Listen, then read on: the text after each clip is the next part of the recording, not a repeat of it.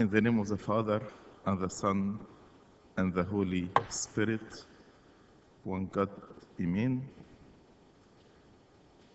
Today is the first day in the new Coptic year, and I wish all of you a blessed new year in which we grow every day in the love and knowledge of our Lord Jesus Christ. And today we'll start together our Bible study on the first letter of St. Paul to his disciple Timothy. Uh, tonight we'll study chapter 1 and I'd like first to give you a quick introduction about this letter. The first question about this letter, who is the author? Who is the author? It's clear from the first verse of this letter that the author is St. Paul. St. Paul. The internal evidence of the letter proves that St. Paul is the author of this Uh, letter, beside also the external evidence. What do I mean by the external ev- evidence? The early tradition that we received from the church fathers. All early church fathers confirmed and affirmed that St. Paul is the author of this letter, like Eusebius in year 300 AD, Origen, and Origen is considered a scholar, not a church father. He is, uh, he was in year 250, Clement of Alexandria, year 200, Tertullian, who is a scholar also, year 200, and Irenaeus, year 200, and many others affirmed that the author of this letter is St. Paul. Who is the recipient of the letter? It's clear also from verse 2 in chapter 1 that this letter was addressed to Saint Timothy, the disciple of Saint Paul. Who is Saint Timothy? Saint Timothy is a native of Lystra. Lystra uh, is a city Eh, now in Turkey. Timothy's father was Greek, while his mother was a Jewish Christian. His mother was a Jewish Christian. And St. Paul actually commended the faith in Timothy that was given to him by his mother and his grandmother. So, from his childhood, he had been taught the Old Testament, as St. Paul affirmed this in 2 Timothy chapter 1 verse 5 and chapter 3 verse 15. St. Paul called him his son because he joined St. Paul in some of his missionary trips, and St. Paul appointed him to be the bishop of Ephesus, as we're gonna read together today. In the second, uh, St. Paul met Timothy in the first visit to Lystra. But in the second visit of St. Paul to Lystra, St. Paul invited Timothy to join him on his missionary travels. And St. Paul circumcised Timothy because Timothy had a Greek father, so he was not circumcised. St. Paul circumcised him so that he will be well received by the Jews. And Timothy was with St. Paul during his first imprisonment, as we read in Philippians chapter 1, verse 1, and Colossians chapter 1, verse 1, and the letter of Philemon, verse 1. And following St. Paul's release, Timothy traveled with St. Paul and uh, they stayed together in Ephesus for a long time to deal with the problems there. St. Paul went to Macedonia,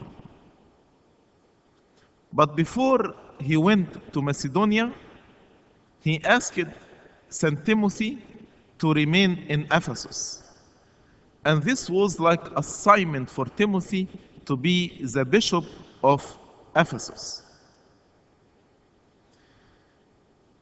And when St. Paul realized that he will not uh, come to Ephesus soon, he sent the first letter to Timothy to encourage him and to give him commandment about how to conduct in the church of Ephesus.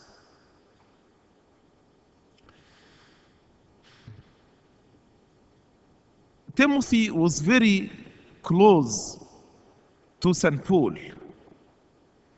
and St. Paul admired him. And this appears that St. Paul mentioned Timothy as a co-sender of six letters out of the 14 letters that were written by St. Paul.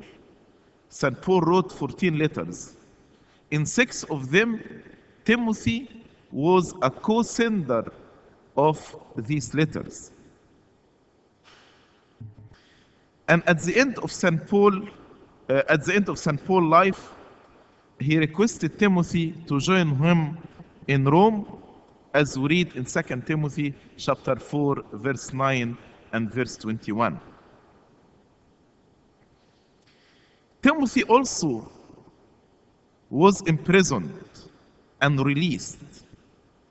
Actually, as we studied last week in Hebrews chapter 13, verse 23, when St. Paul said about Timothy that he was released, so it is understood from this verse that Timothy was in, in prison and after this he was released. The date of this letter was after the first imprisonment of St. Paul in Rome. So most of the church father dated this letter between 63 and 65 AD. Between 63 and 65 AD. What is the background? Why St. Paul sent this letter to Timothy, his disciple? As I told you, after the release of St. Paul from his first imprisonment, he instructed Timothy to take care of the church at Ephesus while St. Paul went to Macedonia. As we read in chapter 1, verse 3, as I urged you when I went into Macedonia, remain in Ephesus, that you may charge some that they teach no other doctrine, etc. So when St. Paul went to Macedonia, he instructed Timothy to remain at Ephesus to be in charge of the church there. And when St. Paul realized that he might not return to Ephesus in the near future, he wrote this letter to Timothy. Mainly for two reasons. The first reason, there was in, in Ephesus many teachers who are teaching false doctrines. So St. Paul instructed Timothy to refute these wrong doctrines and to combat those false teachers. And the other reason in order to supervise the affairs of the growing church at Ephesus. As a bishop, he should supervise the affairs of this growing church. That's why he addressed the church worship in chapter 2 and appointment of clergy in chapter 3 and chapter 5. So, why St. Paul sent this letter? Number one, to instruct Timothy to refute the false teaching, and number two, to supervise the affairs of the growing church at Ephesus. That's why this letter is considered one of the pastoral letters, الرسائل الرعوية, one of the pastoral letters of St. Paul. So we can say that the theme of this letter is pastoral care. Pastoral care about keeping the doctrine sound and also in uh, running the church according to the will of God. That's why he talked about role of clergy, uh, how to care for women, widows, slaves, and also he addressed the issue of money and how to be handled in ministry. So that is the theme of this letter is about pastoral care. Now we'll start studying chapter 1 uh, verse by verse. Paul, an apostle of Jesus Christ, by the commandment of God our Savior and the Lord Jesus Christ our hope. Paul here, he emphasized his position as apostle of the Lord Jesus Christ. So now his word has authority because he is speaking with the authority of the apostle. And the Lord said to the apostles, He who hears you hears me. That's why he started this letter by saying, Paul, an apostle of Jesus Christ. It is his responsibility as an apostle to instruct the bishop of Ephesus about the affairs of the church. And here we notice that he described God as our Savior and our hope.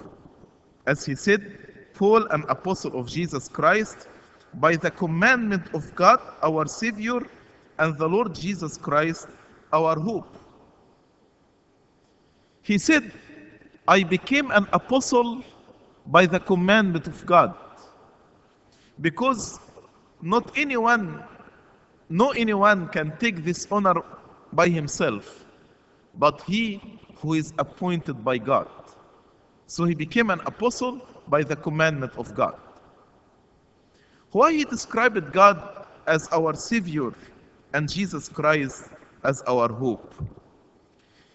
Because as an apostle, the main goal of his ministry is to preach the good news of salvation. Because this is the desire of God. God desire all men to be saved. As St. Paul actually highlighted this desire in this letter, chapter 2, verse 4, desiring all men to be saved.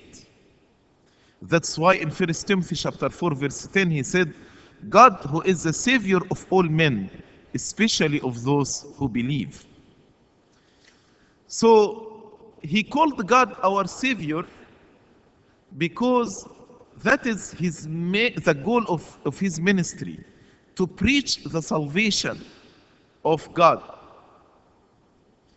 And he called the Lord Jesus Christ our hope because this salvation became possible when the Logos became man and died on the cross and granted us the salvation. So it is through the Lord Jesus Christ that this salvation became reality. That's why our Lord Jesus Christ is our hope. So when we study this letter, we have to keep in mind that the primary goal of this letter is salvation, the salvation of all men. He instructing St. Timothy as a bishop to refute false teaching because the false teaching can become obstacle in our salvation. And also he instructing him to watch and supervise the affairs of the church because as St. John Chrysostom said, there is no salvation outside the church. That's why we need to have a strong church in order to be saved. Verse 2 To Timothy, a true son in faith, in the faith, grace, mercy, and peace from God our Father and Jesus Christ our Lord. To Timothy, a true son in the faith. Here, St. Paul is saying to Timothy, I'm not only speaking to you as an apostle to a bishop, but also I'm speaking to you as a father to son. Because the authority in the church, it is authority of the fatherhood. The authority on the world is totally different than the authority in the church. That's why when there was a fight among the disciples, who will be the first among them? The Lord told them, the leaders and rulers of the world rule over them with authority, but there is no fatherhood. But in the church, we cannot separate the authority from the fatherhood. Even God, He has authority over us as our creator and our master, but He is our Father. That's why we address Him, our Father who art in heaven. So when He says to Timothy, a true son, He is telling him, I am talking to you not only as an apostle, but also as your father. And why he called him a true son? Because Timothy presented the uh, attributes of a true and sincere son. Many people question the fatherhood, for example, of the priest. But before you question the fatherhood of the priest, you should question first your sonship. Are you acting like a true son or not? Listen to what St. Paul said about Timothy in his letter to the Philippians, chapter 2, from verse 20 to 22. St. Paul said, I have no one else like him who takes a genuine interest in your welfare. For everyone looks out for his own interests, not those of Jesus Christ. But you know that Timothy has proved himself because as a son with his father, he has served with me in the work of the gospel. That's why he called him a true son in faith. In faith, because he is not a biological son. St. Paul was uh, a celibate. And the first thing in his greeting to his son, he prayed for him to have grace, mercy, and peace from God our Father and Jesus Christ our Lord. I hope we as parents whether spiritual fathers or biological parents, when we pray for our children, let us ask God to grant our children these three things grace, mercy, and peace. Because without the grace of God, we cannot achieve anything. And with the mercy of God, we are accepted before Him. And with the peace of God, we can withstand all the hardships that we face every day in our life. Verse 3 As I urged you when I went to Macedonia, remain in Ephesus, that you may charge some that they teach no other doctrine. St. Paul, as a sincere pastor, as a faithful apostle, when he knew that there are false teachers in Ephesus teaching false doctrine, he instructed Timothy to remain in Ephesus in order to refute these false teaching. Because the false teaching is like cancer that spread quickly to destroy. St. Paul in 2 Timothy chapter 2 verse, verse 16 and 17, he described the false teaching as cancer. He said, shun profane and idle babblings, for they will increase to more, ungod- to more ungodliness, and their message will spread like cancer. And also he spoke about the false teaching as leaven that can leavens the whole lump. As we read in Galatians chapter 5 verse 9, a little leaven leavens the whole lump. That's why we have to be very careful. We cannot leave false doctrine grows in the church. We have to keep the doctrine and the teaching sound and safe.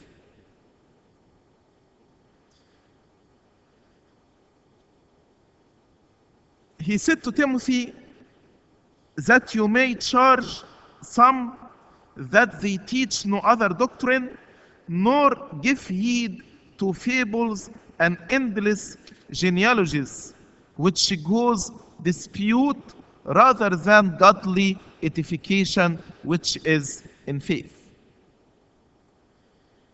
Besides the false doctrine, some people from Jewish background, they started many disputes about the genealogies. As you know, the Old Testament had special interest in genealogy. Why? In order to record to us the genealogy of the Messiah, the coming down, the, the incarnation of the Logos.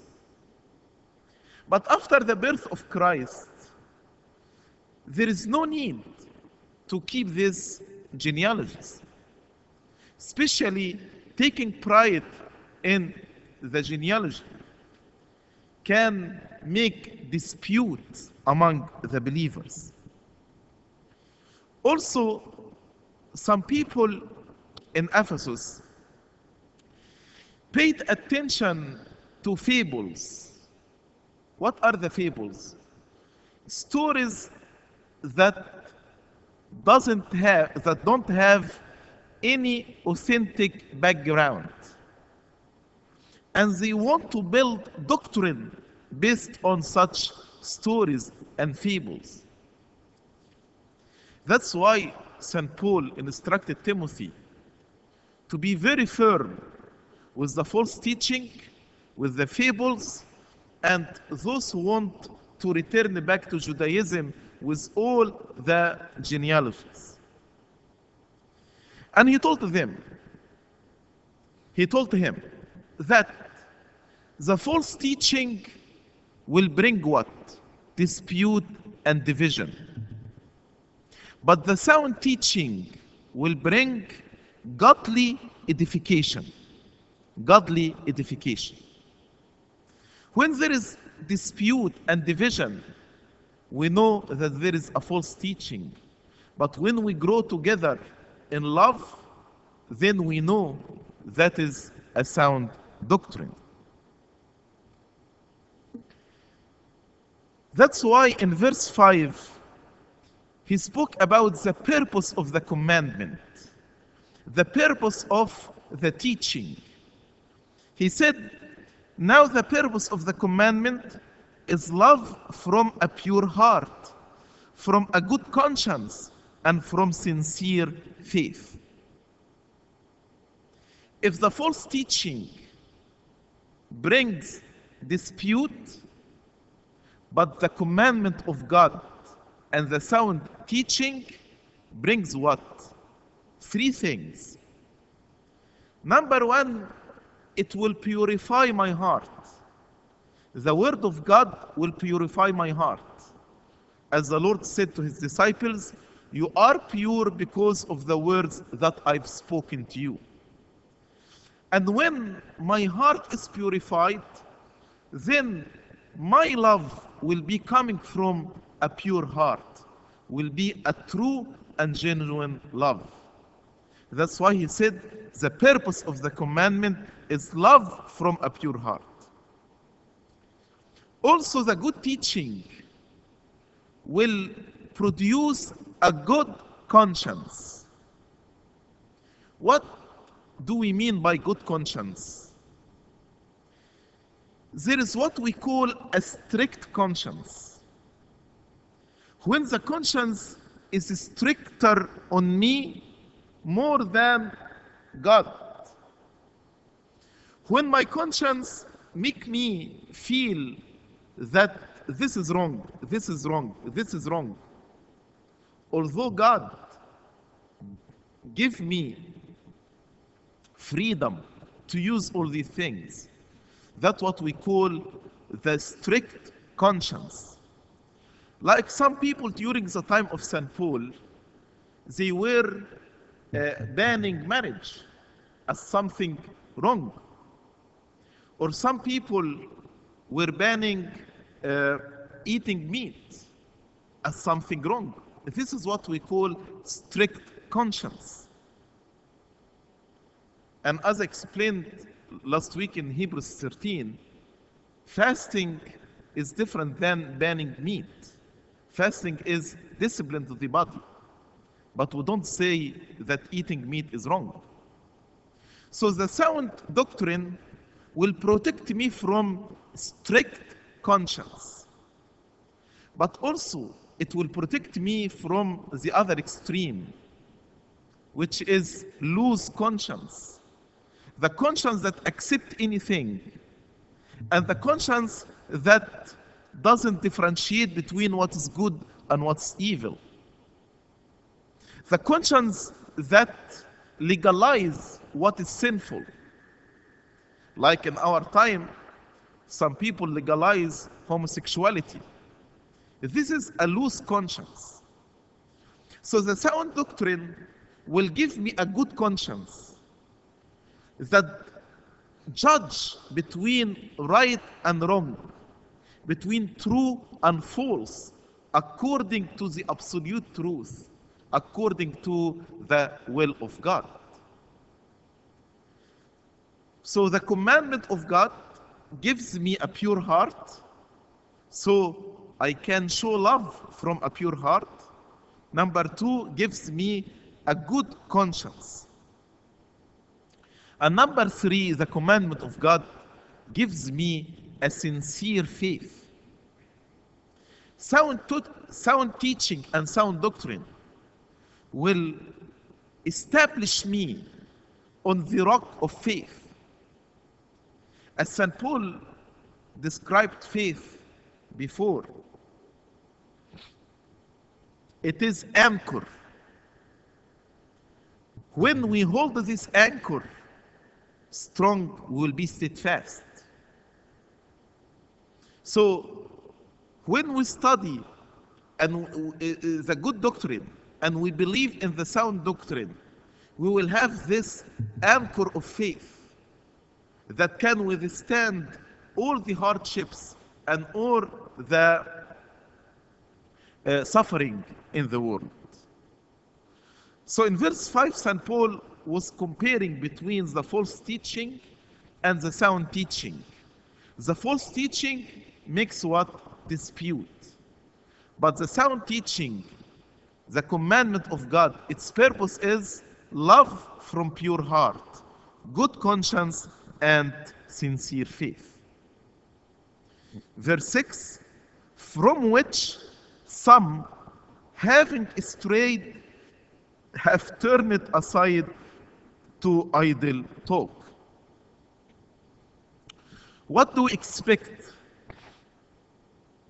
when we turn aside from, sorry, when we stray from the sound teaching, when we stray from the commandment of God? We will be turned into idle talk. What is idle talk?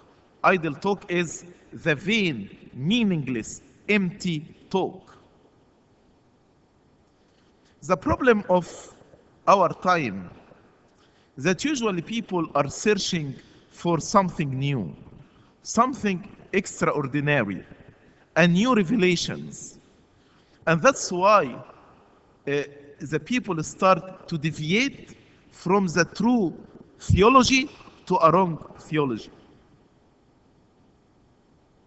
Most of the new doctrines and the false teaching comes from uh, deviating from the sound teaching to idle talk. When we don't accept the truth of God, but we try to uh, analyze things according to our own understanding and according to our teaching, uh, uh, according to our interpretation. That's why in verse 7, St. Paul said, desiring to be teachers of the law, understanding neither what they say nor the things which they affirm. This is a problem of the uh, heresies. Most of the heresies came from people who are lacking understanding, who don't understand the truth of the Bible, and they are wise in their own eyes, and they interpret the Bible according to their own understanding, private interpretation. And as I usually say, we have the same Bible. All the denominations in the world using the same Bible. But why we have different understanding, different theology, different doctrines that are contradicting with each other? Although we have the same text, the problem is not in the text, but the problem is in the interpretation.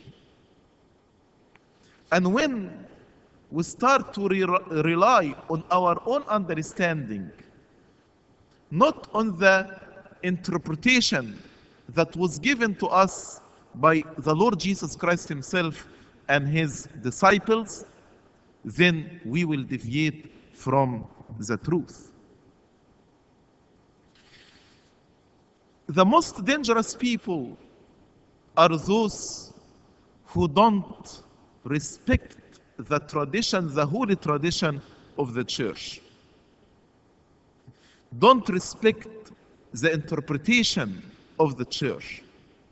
That's why St. Augustine said, I don't accept the Bible other than what the church teaches. So I rely on the church, and by the church here I mean the early fathers of the church. Especially when there is a consensus between and among all the church fathers. St. James, in his letter, warned us from being teachers. He said, My brethren, let not many of you become teachers, knowing that we shall receive a stricter judgment. James chapter 3, verse 1. Unfortunately, Nowadays, many people make themselves teachers and they interpret the Bible as they want. And that's why there are many, many false doctrines and false teaching around us. That's why St. Paul told him, verse 6 and 7, from which some having strayed, strayed because of private interpretation, have turned aside to idle talk, desiring to be teachers of the law, understanding neither what they say nor the things which they affirm. And as I told you, the problem is not in the text, in the law itself, but the problem is in the interpretation. That's why in verse 8 he said, But we know that the law is good if one uses it lawfully. So the problem is not in the law, the, pro- the problem is not in the text itself. Because if the one who is using the law use it lawfully, lawfully means what? Lawfully means correct interpretation and correct application. How to interpret it right and how to apply it right. So the law is good if one uses it lawfully. And it is very, very important for those who are teaching. When they interpret the whole uh, scripture, they have to abide to the true interpretation that was handed to us from the Lord Jesus Christ, his disciples, and the church fathers. Don't give place to your own private interpretation. That's how to use it lawfully in application and also in, uh, in interpretation and also in application.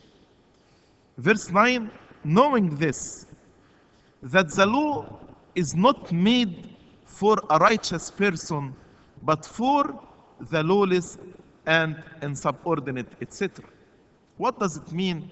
Knowing this, that the law is not made for a righteous person, but for the wicked in general. Does this mean that the Bible and the law of God is only profitable for the unrighteous, not for the righteous? Let me start by saying this. All of us are unrighteous. There is nobody without sin. So all of us, we need the law. But St. Paul meant here, actually, the original Greek text, uh, we can read it this way. The law does not lie against a righteous man, but against the unrighteous. The law will stand against the unrighteous, not against the righteous. Because the righteous does not transgress the law, it is only the unrighteous. So, St. Paul is saying here the law is good when we use it lawfully. When we use it lawfully, when we interpret the law correctly, number one, and also when we apply it in our life. If I apply the law, the law will not stand against me.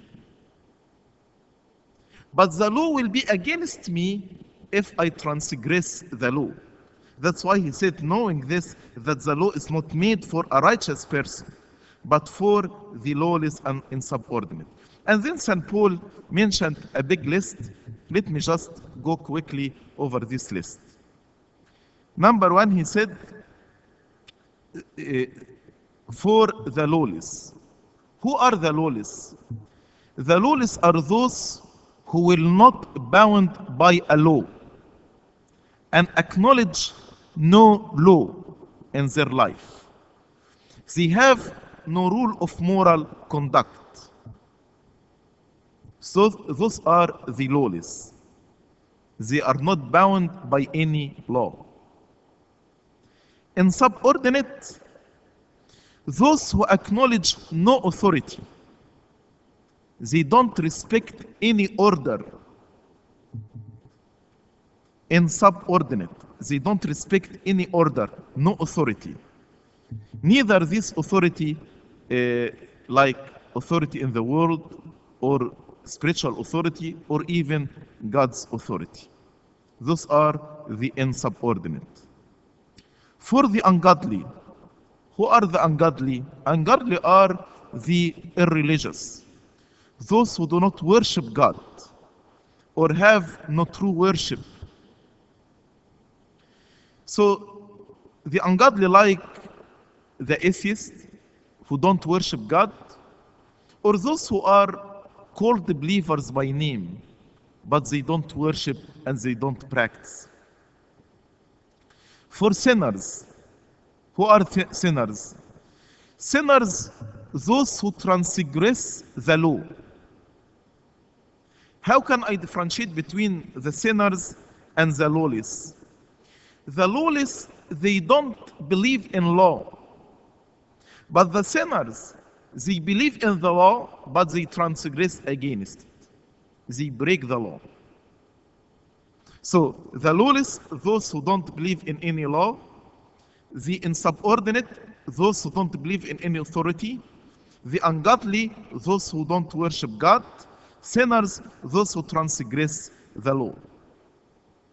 The unholy, the unholy, those who are totally polluted, they are unclean from within and from without. Their heart from within is unclean, impure, and their deeds from out, uh, uh, uh, without, from outside, also unclean. Profane. Profane those who are uh, like excommunicated from the church. Actually, the origin, the, the word profane comes from a word that reads far from the temple, far from the temple. Which means their actions and their deeds are so unholy to the extent they are excommunicated from the church of God in order not to in order not defile the church of God. That's why uh, he called them profane, which means literally far from the temple, those who are uh, outside the church of God. For murderers of fathers and murderers of mothers, the original Greek word actually doesn't mean murderer, but striking, beating. So St. Paul is saying those who hit their parents, strike them or beat them like murderers. And he dif- differentiated them between manslayers, the following uh, word. Because if a person hit his father or mother, he broke many commandments. He broke the commandment to honor them. He does not respect the authority of God. He is doing something against even nature. Because respect of parents and love of parents is like instinct in, in us, planted by God in us. That's why those who beat their parents or hit them is like murderers. And in the Old Testament, the law says if anyone curse his father or mother should be killed. That is the, the Old Testament. Because it is very, very important to learn how to honor our parents, how to respect them, because they, they, they watch over us. Then, for manslayers, many slayers are the murderers, those who take away the life of a human being. And it is clear from the Bible, especially the book of Genesis and Romans 13, that the law is those who kill should be killed. Those who kill should be killed, of course, by the authority. That's why the church is not against the um, death penalty. The church is not against the death penalty. As it's clear from Romans chapter 13, the ruler does not carry the sword in vain, but to avenge from the evildoers. For fornicators, fornicators are the adulterers, those who live in sexual immorality. For sodomites, sodomites, the homosexuals. And it is clear that uh, the Bible mentions that homosexuality is a sin. Is a sin. And those who commit the sin need to repent. For kidnappers, kidnappers are the slave dealers, those who kidnap people and sell them as slaves. And this was very common during the time of St. Paul because of the slavery. So some people, they used to kidnap people and sell them as slaves. For liars, liars, those who don't speak the truth, those who say uh, uh, the false instead of the truth. Or also those who tell the truth in such a way to lead others to draw a contrary meaning from the truth. And for perjurers, perjurers, those who don't keep their word, their oath, those who break their promises, those are the perjurers. It's clear from this list that, that St. Paul links righteousness to behavior. Because many people teach that you need only to believe in order to be righteous. And righteousness comes only from faith. But it's clear from this list that St. Paul links righteousness to behavior. In order to be called righteous, you have to keep godly behavior. And also, another thing about this list St. Paul didn't make any priority. He put the liars on the same level with sodomites, fornicators. Because sin is sin. Any sin can prevent me from inheriting the kingdom of God. That's why he concluded by saying, and if there is any other thing that is contrary to sound doctrine, and if there is any other thing that is contrary to sound doctrine. And here, I want to teach, tell you something very important. Many people say, what is the importance of studying theology? What's the importance of studying sound doctrine? St. Paul is saying here that sound doctrine uh, dictate your behavior. And you need to have sound doctrine in order to demonstrate godly behavior. That's why he considered any sin as if it is contrary to the sound doctrine. That's why we cannot say believe as you want uh, as long as your behavior is acceptable. No, your belief system will change your behavior. Your belief system change your behavior. Unfortunately, some denomination they say it doesn't matter what you believe, whether you are Orthodox or you are Catholic or you are Protestant or you are Baptist or you are, it doesn't matter. Believe as you want, and you can join us and you can worship God. No. Sound doctrine dictates your behavior. And in order to live godly behavior and to demonstrate godly behavior, you need to have sound doctrine and teaching.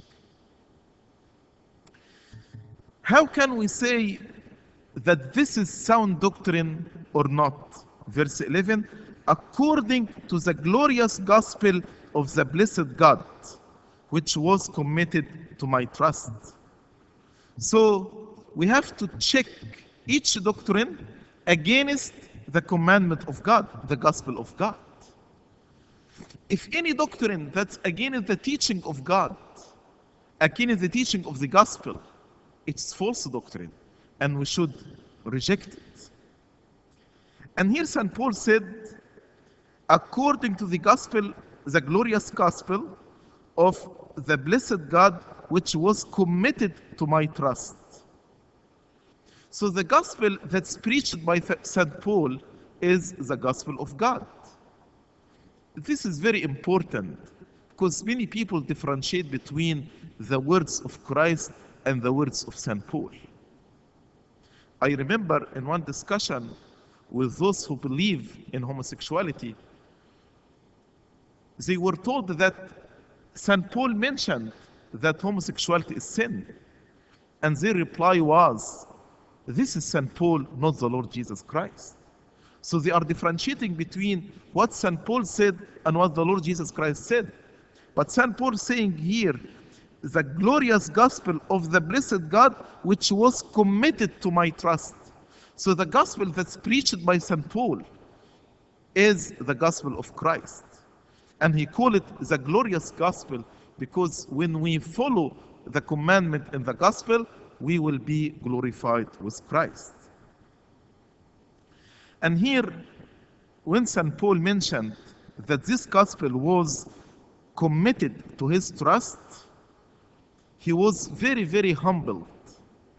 Because before St. Paul, before he was a persecutor and blasphemer, but God counted him faithful to entrust him to preach the gospel.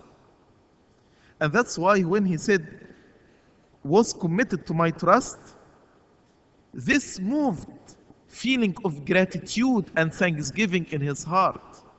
Because God counted him faithful to preach the gospel. That's why in verse 12 he said, And I thank Christ Jesus our Lord, who has enabled me because he counted me faithful, putting me into the ministry. St. Paul was moved here by the grace of God and the love of God that did not exclude St. Paul because of his former life, but he counted him worthy and faithful to be entrusted to preach the gospel. So, we need to understand that what is the first important qualification for ministry? It is faithfulness. As he said, because he counted me faithful, putting me into the ministry. God is looking for faithful people to entrust them with ministry. As the Lord Jesus Christ said, Who is the wise and faithful steward? So, faithfulness qualify us to be servants of God. But how God considered St. Paul faithful? Because God, as St. Paul will explain, he knew that St. Paul was very faithful to Judaism. And when he persecuted the church of God, he did this in ignorance and in unbelief. But God looked at his faithfulness. That's why he said, This is a chosen vessel for me. When he knows the truth, he will be a faithful ministry. And when God chooses somebody for ministry, He enables him. He gives him the power that he needs. That's why He said, I thank Christ, Jesus our Lord, who has enabled me. He gave me the ability because He counted me faithful, putting me into ministry. We as servants, we should always thank God that He chose us although of unworthiness. We should thank Him because He enabled us to be His servants while unworthy. And we should always examine our faithfulness to Christ and our commitment to His gospel. Verse 13 Although I was formerly a blasphemer, he considered his persecution of the Lord Jesus Christ as blasphemy against Jesus Christ. A persecutor, he was killing the Christian. He guarded the clothes of those who stoned Saint Stephen. And an insolent man. He was very harsh in his persecution. He had no heart, no compassion to be kind on the Christian. But he was insolent, blasphemer, and persecutor. But I obtained mercy because I did it ignorantly in unbelief. Why God had mercy on St. Paul? Because God desires all to be saved. God knew that St. Paul did it in unbelief, in ignorance, because he didn't know better. But he was faithful. That's why he called him. And the grace of our Lord was exceed- exceedingly abundant with faith and love which are in Christ Jesus. So, God saw the faithfulness in the heart of St. Paul. Through his grace, through the grace of God, God had mercy on St. Paul, transformed him to believe in the Lord Jesus Christ. And then the grace of God found the heart of St. Paul full of faith and love. So the grace of God worked in the faith and love that was abiding in the heart of St. Paul. And when the grace of God worked in the faith and love in his heart, he became the great apostle St. Paul.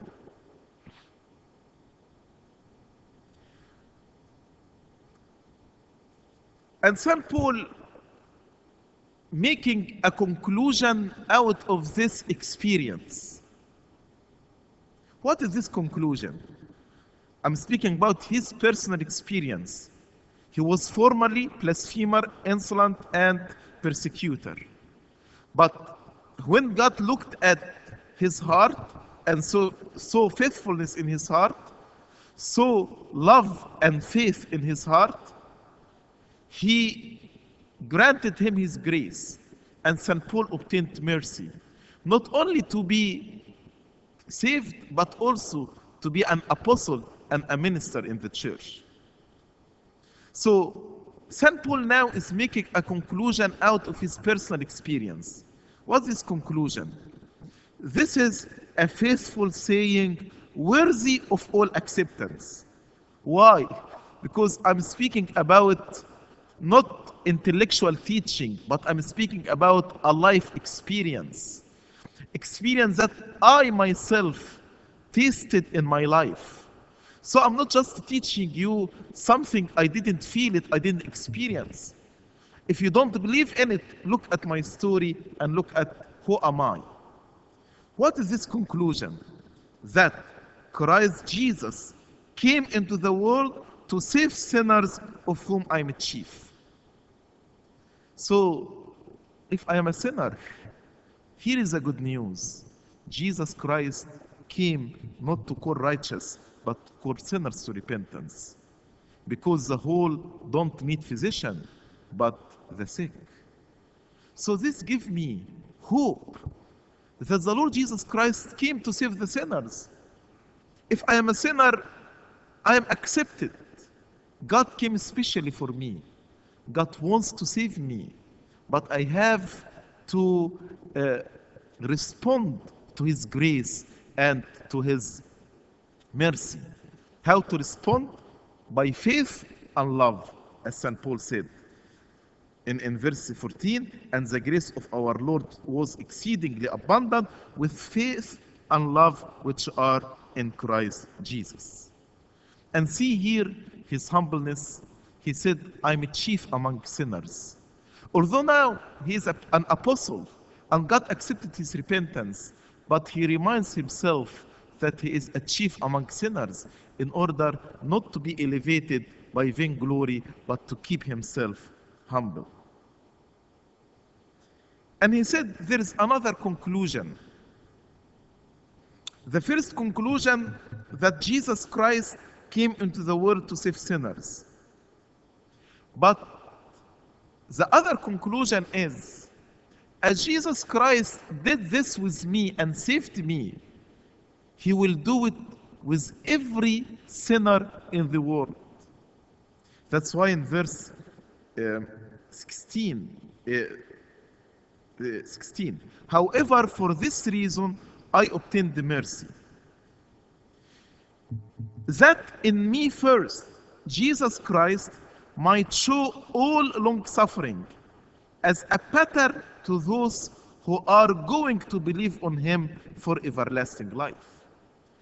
So God did not only have mercy on St. Paul to save him only, but also to show a pattern for all of us that as the Lord chose St. Paul and transformed him, he is willing to transform any sinner in the world if he accepted the Lord Jesus Christ with faith and love. But this pattern has to be both ways. As God, the first way, as God demonstrated grace and mercy on St. Paul, he is willing to demonstrate grace and mercy on each one of us. But in the same way, we should respond to God as St. Paul responded to God. We should follow the same pattern of St. Paul. And when we show the same pattern, we will inherit the everlasting life. St. Paul concludes this gratitude, these words of thanksgiving, by saying, Now to the King eternal, immortal, invisible, to God who, who alone is wise, be honor and glory forever and ever. Amen. As I told you, when St. Paul was re- uh, reminded himself that God entrusted the gospel to him, this moved feeling of thanksgiving.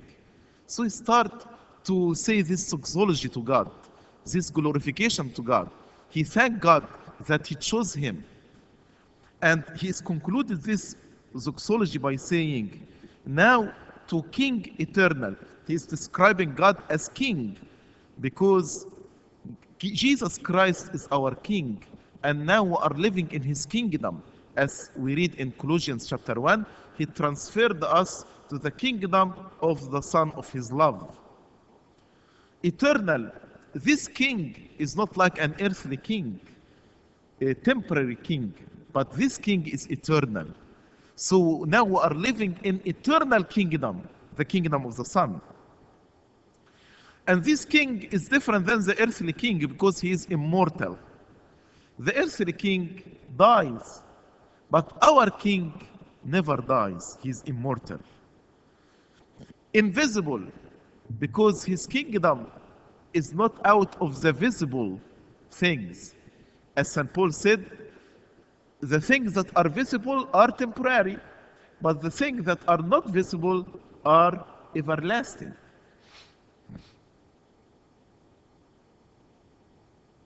To God, who alone is wise, God is wise, and because He is wise, He is able to save all of us. So we should trust Him, we should follow Him, we should accept Him. Many times we feel that we are wiser than God, and that's why we rely on our own understanding. And we say, no, no, this commandment cannot be applied in the 21st century. we cannot apply this now in our time. But if we trust that God is wise, then I will put my wisdom aside because the foolishness of God is wiser than the wisdom of men. To God be honor and glory forever and ever. Amen. Honor and glory when we accept Him. Of course, God is honored and glorified by Himself. But again, when we believe in God and we follow Him and we accept the Lord Jesus Christ in our sight, in our life, we will honor Him and glorify Him. And by the way, the meaning of the word Timothy is honored by God. The word Timothy, Timotheus, means honored by God. And after he finished this glorification, he returned back to the commandment that he was giving to Saint Timothy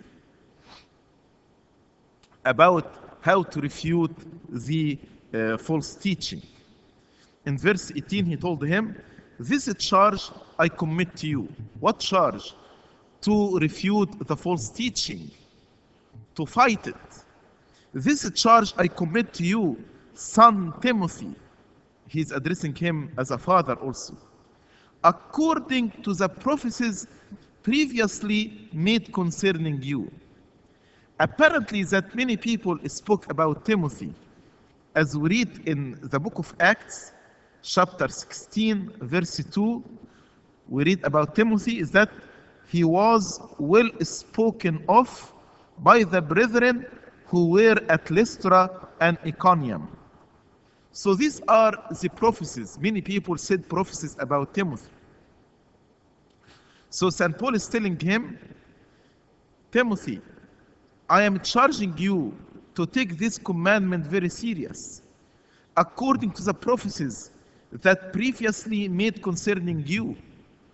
The Holy Spirit spoke on the mouth of many that you will be a bishop and defender of the faith, defender of sound doctrine. That's why you need to fight the good fight as a defender of faith. That by them you may wage the good warfare. That you may wage the good fare against the false teaching in order to keep the commandment pure. By these prophecies, by them here, by them referring to the prophecies, by these prophecies, you know that God entrusted you to be a defender of faith because that is the will of the Holy Spirit concerning you. And as God entrusted me to be a preacher of the gospel, God entrusted you to be a defender of faith. So when you think about these prophecies that were said about you, you this will energize you, motivate you to wage the good fear, to fight the good fight against the false teaching. Don't compromise the sound doctrine. Having faith and a good conscience. Having faith, faith that God will help you. And a good conscience to distinguish between what's true and what's false. As I told you in the beginning, what is a good conscience? There is a strict conscience and a loose conscience. A good conscience is the conscience that can distinguish between true and false, good and bad, according to the will of God. So, how are you going to fight this good fight? How are you going to wage the good warfare? By faith, by trusting God, and also by having a good conscience according to the will of God, you can distinguish between the true and false. Which some, having rejected concerning the faith, have suffered shipwreck. When people reject the sound doctrine, when people reject the faith and the good conscience, then will suffer shipwreck. When we reject the commandment of God, actually we are rejecting the faith and the good conscience. Why? Because the purpose of the commandment, as we read together in the verse in verse 5 the purpose of commandment love from pure heart good conscience and sincere faith and as i explained the good commandment sorry the sound doctrine will give me sincere faith and good conscience so if i reject the good commandment the sound doctrine actually i will not have a, a good faith sincere faith neither a good conscience and if I don't have a sincere faith or a good conscience, I will suffer shipwreck. Why? Driving, uh, sorry, uh, driving ship in shallow water will suffer from shipwreck.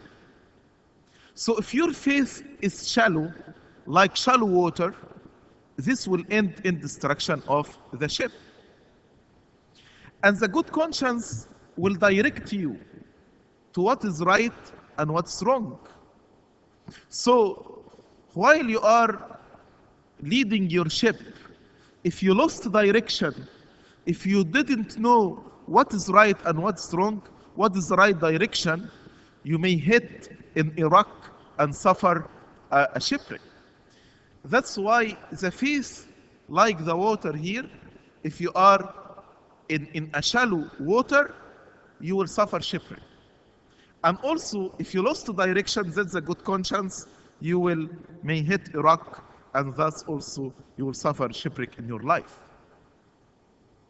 So you need to have good faith and also good conscience. How? By abiding by the sound doctrine of the church, because the purpose of commandment is sincere faith and good conscience. Of whom when he said uh, some uh, uh, have rejected, now he remembered two persons who rejected the commandment of God, who rejected the sound doctrine, who rejected the uh, good conscience and faith. And that's why they are suffering uh, shipwreck. He mentioned of whom are Hym- Hymenaeus and Alexander. Hymenaeus and Alexander. Hymenaeus was mentioned in 2 Timothy chapter 2 from verse 16 to 18. And Alexander is Alexander the coppersmith who was mentioned in 2 Timothy chapter 4 verse 14 and 15. Those two persons, these two persons deviated from the sound doctrine. That's why St. Paul said, Whom I delivered to Satan, that they may learn not to blaspheme. What did he mean by I delivered to Satan? Deliver to Satan can mean one of two things. Either to suffer from uh, some physical uh, diseases or suffering, or can be explained as excommunication. Let me Uh, uh, elaborate more about this. I deliver to Satan means I delivered him to discipline. And how a person is disciplined? A person is disciplined by excommunication. When they excommunicate a person from the church, as if we are excluding him from the kingdom of God, that is the church, to the kingdom of Satan outside the church.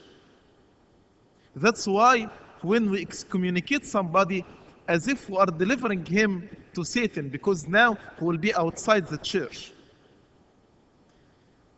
But when they are excommunicated and they suffer this, like Adam and Eve, when they were excommunicated from the Garden of Eden, this can lead them to repentance. And when they repent, they will join the church again. Example of this in 1 Corinthians chapter 5, verse 5, when a person committed adultery with his father's wife, St. Paul said in 1 Corinthians chapter 5, verse 5, deliver such a one to Satan for the destruction of the flesh, that his spirit may be saved in the day of the Lord Jesus Christ. So, by delivering him, by excommunicating him, he will examine himself, he will repent, so he will be saved. So, the purpose of discipline him, uh, disciplining is salvation, to lead to repentance. So, St. Paul, as a father here, I said, Hymenaeus and Alexander were delivered to Satan to be disciplined in order to learn not to blaspheme, in order to repent. And the person, the sinner of Corinth, he repented. That's why in 2 Corinthians, St. Paul encouraged them to accept him once again in the church. But also, discipline can be suffering from physical uh, discipline, not spiritual discipline. Excommunication is spiritual discipline. But physical discipline, like what happened to St. Paul, we read in 2 Corinthians chapter 12, verse 7.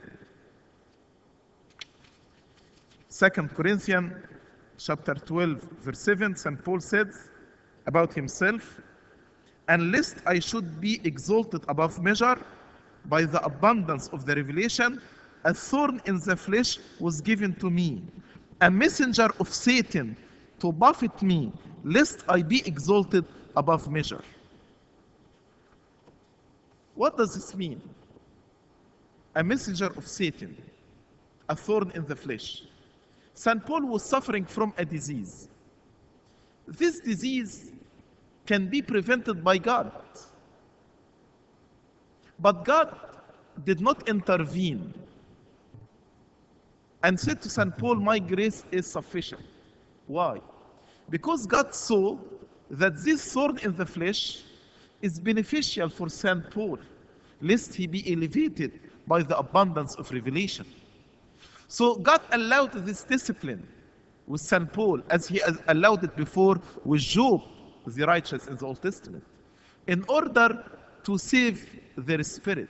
That's what we call the physical discipline. Because we know that diseases and suffering in general does not come from God. Disease entered in the world as a result of sin. And God sometimes doesn't intervene to prevent it. He allows this to happen in order to protect, protect us.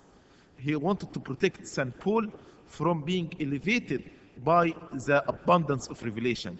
That he allowed the messenger of Satan to uh, hit him with this sword in the flesh. And thus he protected St. Paul. But he told him, My grace is sufficient. I'm not going to leave you. So the discipline here, uh, when he said, I delivered them to Satan, means to be disciplined. Either spiritual discipline or physical discipline. And what is the purpose of discipline? Not to destroy them. The purpose of discipline is not destruction, but the purpose of discipline not to blaspheme, which means to repent and to return to God. So, this is the first chapter in which St. Paul commanded St. Timothy to uh, refute the false teaching and to be a good defender of the sound doctrine. Glory be to God forever and ever. Amen.